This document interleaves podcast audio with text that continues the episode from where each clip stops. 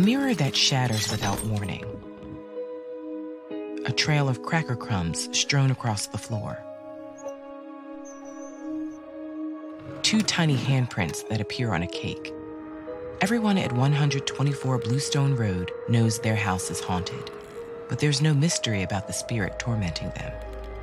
This ghost is the product of an unspeakable trauma, the legacy of a barbaric history that hangs over much more than this lone homestead.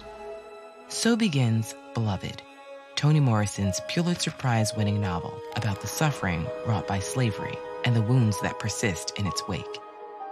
Published in 1987, Beloved tells the story of Sethe, a woman who escaped enslavement. When the novel opens, Sethe has been living free for over a decade. Her family has largely dissolved. Sethe's mother in law died years earlier, and her two sons ran away from fear of the specter. Sethe's daughter Denver remains in the house, but the pair live a half life. Shunned by the wider community, the two have only each other and the ghost for company. Sethe is consumed by thoughts of the spirit, whom she believes to be her eldest daughter. When a visitor from Sethe's old life returns and threatens the ghost away, it seems like the start of a new beginning for her family. But what comes in the ghost's place may be even harder to bear. As with much of Morrison's work, Beloved investigates the roles of trauma and love in African American history. Morrison writes about Black identities in a variety of contexts, but her characters are united by their desire to find love and be loved, even when it's painful. Some of her novels explore when love challenges social conventions, like the forbidden affection that grows between the townsfolk of Paradise and their fugitive neighbors. Other works examine how we can be blind to the love we already possess.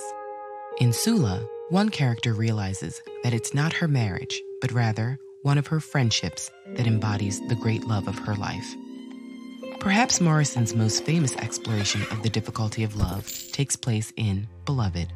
Here, the author considers how the human spirit is diminished when you know the things and people you love most will be taken away. Morrison shows that slavery is destructive to love in all forms, poisoning both enslaved people and their enslavers.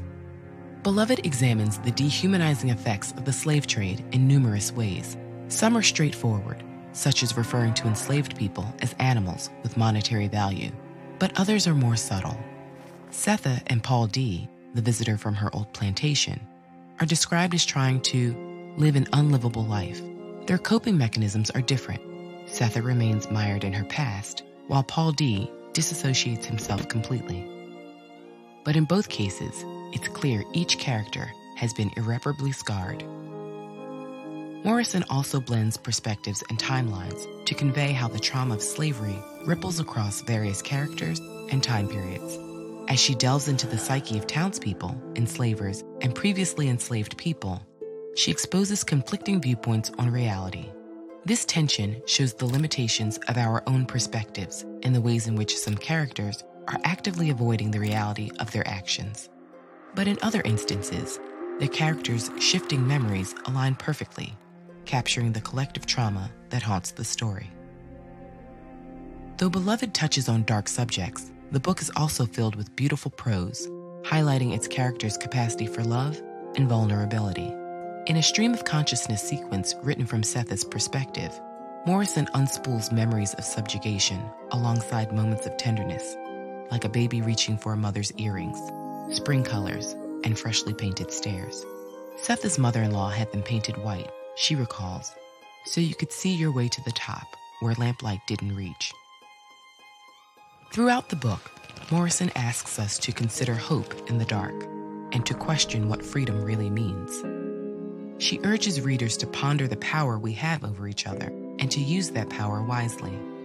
In this way, Beloved remains a testimony to the destructiveness of hate, the redeeming power of love, and the responsibility we bear to heed the voices of the past.